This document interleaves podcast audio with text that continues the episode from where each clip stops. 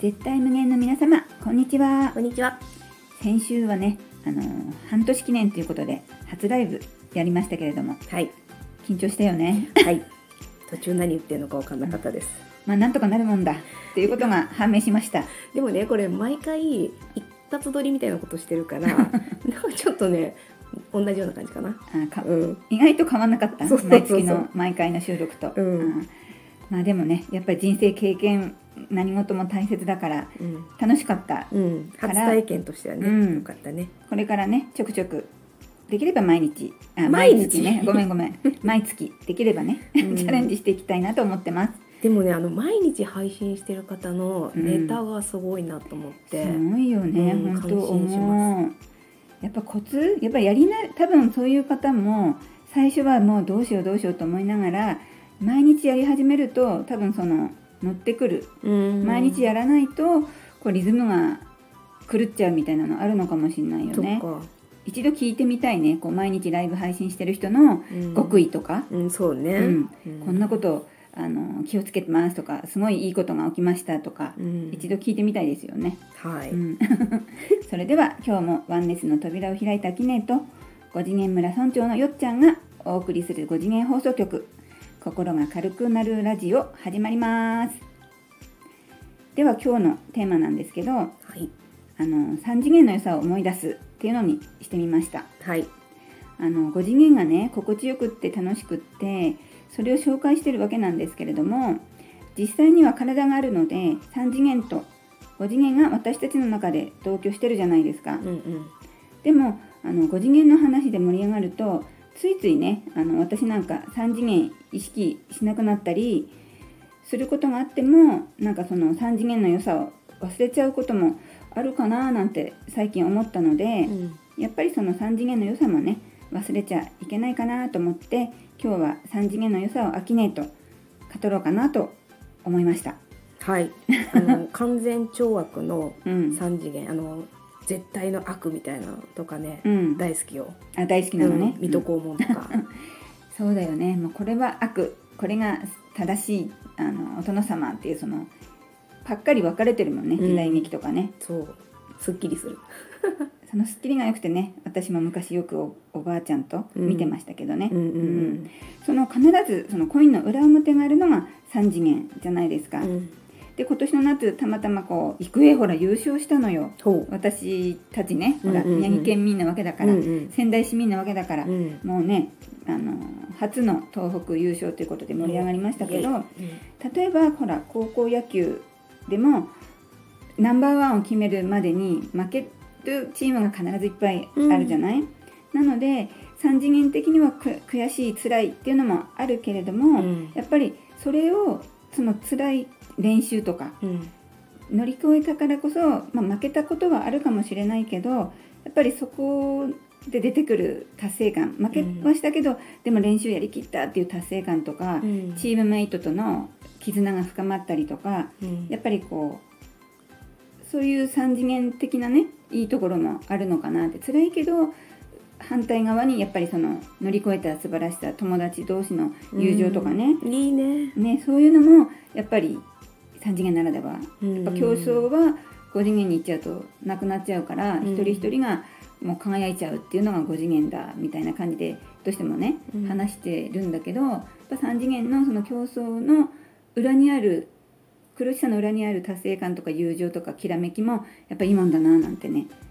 今年の夏を思ったわけですよ。そうね大体さ優勝するグループってさ、うん決まってくるじゃないこう 数そう年だ間見てたねら、、うん、もうでも、優勝候補とかあるわけだからね。うん、仙台ってなかなかそういうのに入ってこないわけじゃないもともとういんやドラマティックよね突然出てきて、初だし、うんまあ何年かこう準優勝は2回してて今回あえー3度目の決勝だったんだよね、そっかそっか、うんだから先輩方 OB の人たちも本当にこう自分たちの時は準優勝だったけど、うんやっと優勝だみたいなその日の祝杯、うん多分多くの人が美味しいビールを飲んだんじゃないかなとは思うけどうね、うんんそういうのはやっぱりいいかななんてねそう思っねた瞬間でしたね。うんうん、悔しがってる県もあることを思うとねあれだけど、順番かなね、やっぱり両方あって、うん、両方輝いてるっていううかね、ん、どっちも愛おしいみたいなそうところですよねそう悔しいっていうのは3次元しか体験できないからね、うん秋年的にはなんかその3次元じゃあよっちゃんとねうんうん3次元の話って言ったら出てくるのってどういうところ、うーんとね私たちが自分が何者であるか知るためにうん完全分離したっていうのはもう分かってきたでしょ、うんうんうん、そこで体験しているのでやっぱここではさどんどん介入していいと思うんだよね、あーうんうんううんん、ぜひで例えばあなたのためを思ってこうしてるのよみたいなよくお母さんが言うやつとかさ、うん5次元的にはただのおせっかいうんでしかないよ余計なお世話でしかないんだけど、うん3次元はもうそれをいかに満喫するかうん余計なことを言われてうんどんな感情になるかみたいなのを、ぜひ自分の中を探るというか自分はこんなこと言われてこんな気分になるんだなっていうのを、もう体験してみてほしいよねぜひ3次元中に、 3次元中にそねう5次元に移行したらもうそんなこと思いもつかないからうんそれが一つの楽しみそうそうそうか私ほら5次元のラブだから、うんあんまりこう介入するのはうん良くないと思って最近は子供にも、うんなんていうの私の意見うをん言うのはあんまりよろしくないかなと思って控えてたんだけうど、んうんうん秋音的にはバンバン言っちゃって楽しんだ方がいいんじゃないっていうことね。そうなんか切り替えのスイッチみたいなのを準備して「うんうんうんよし3次元の遊びするぞ」って言ってなるほど介入しまくって「うん、よし引け!」みたいな感じで5次元に戻るっていうう、ん自分で意識できてるっていうのがいいかもしれないね。そうだね、うん昔は私そういうのなかったから、うんもう言いまくって言いまくって言いまくって本当にこう2人してあのどんよりしまくってた時期があって、うん今はなんていうのあんまり言わなくなったし、うん自分もいつもルンルンっていう気持ちでいるから、うんなんかいいかなって思ってたけど、うん自分で切り替えできてると楽かもしれないね。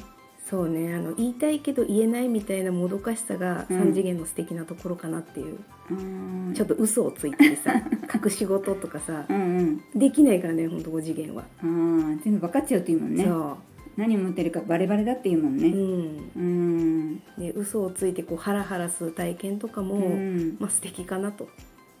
思います。秋ねだからこそ 素敵だなとかあの介入も面白いその身をよじりながらねうん苦しいのもたの、なんていうの楽しめるかもしれないけど、うんなかなかねそのドツボにはまってる間って難しいかもしれないけど、切り替えが私に欲し欲しいかな今話を持ってたら切り替えられる私になるのがなんかいいなと思えてきたね。うん、これ間違ってほしくないのが、うんドツボの人をうん嘲笑ってるとかそういうわけではないのね、うんうんドツボも私だかうら、んそれこそいいヒントになりそうなことを介入してさうんこういう軽い考えがあるんだよねっておせっかいをするうん遊び、う、うんん、確かに私たちしかおせっかいできないもんねそうなあんだのほらよね6次元とか7次元の存在はいっぱいそのチャネラーさんを通してとかうんいろんなことを教えてくれるけど、うん介入はできないもんねその体がないからそうだね、でも私たちは今他のたくさんの皆さんと一緒に3次元で遊んでるから一緒に体験できるわけだもんね、そうん、うみんなで一歩ずつ前へうんみたいな、そうするとなんか楽しいかもしれない毎日人と関わるのが。うんうん、飛び箱ってね、まあ、どの段も大切でうん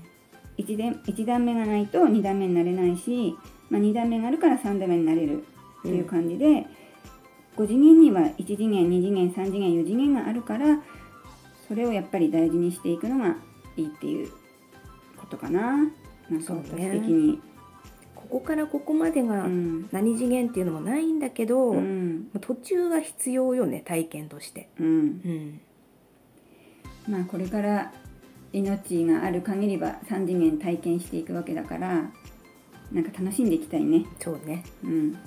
5次元を意識しながら生きるとなんかより楽しい気はするから、まあ、おせっかい焼きつつうん、楽しんでいこはい 焼きますう、うん、それではね今日も5次元放送局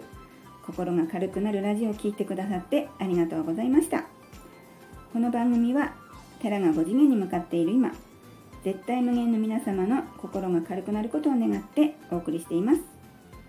それではまた来週お会いしましょうパーソナリティはアキネートよっちゃんでしたさようなら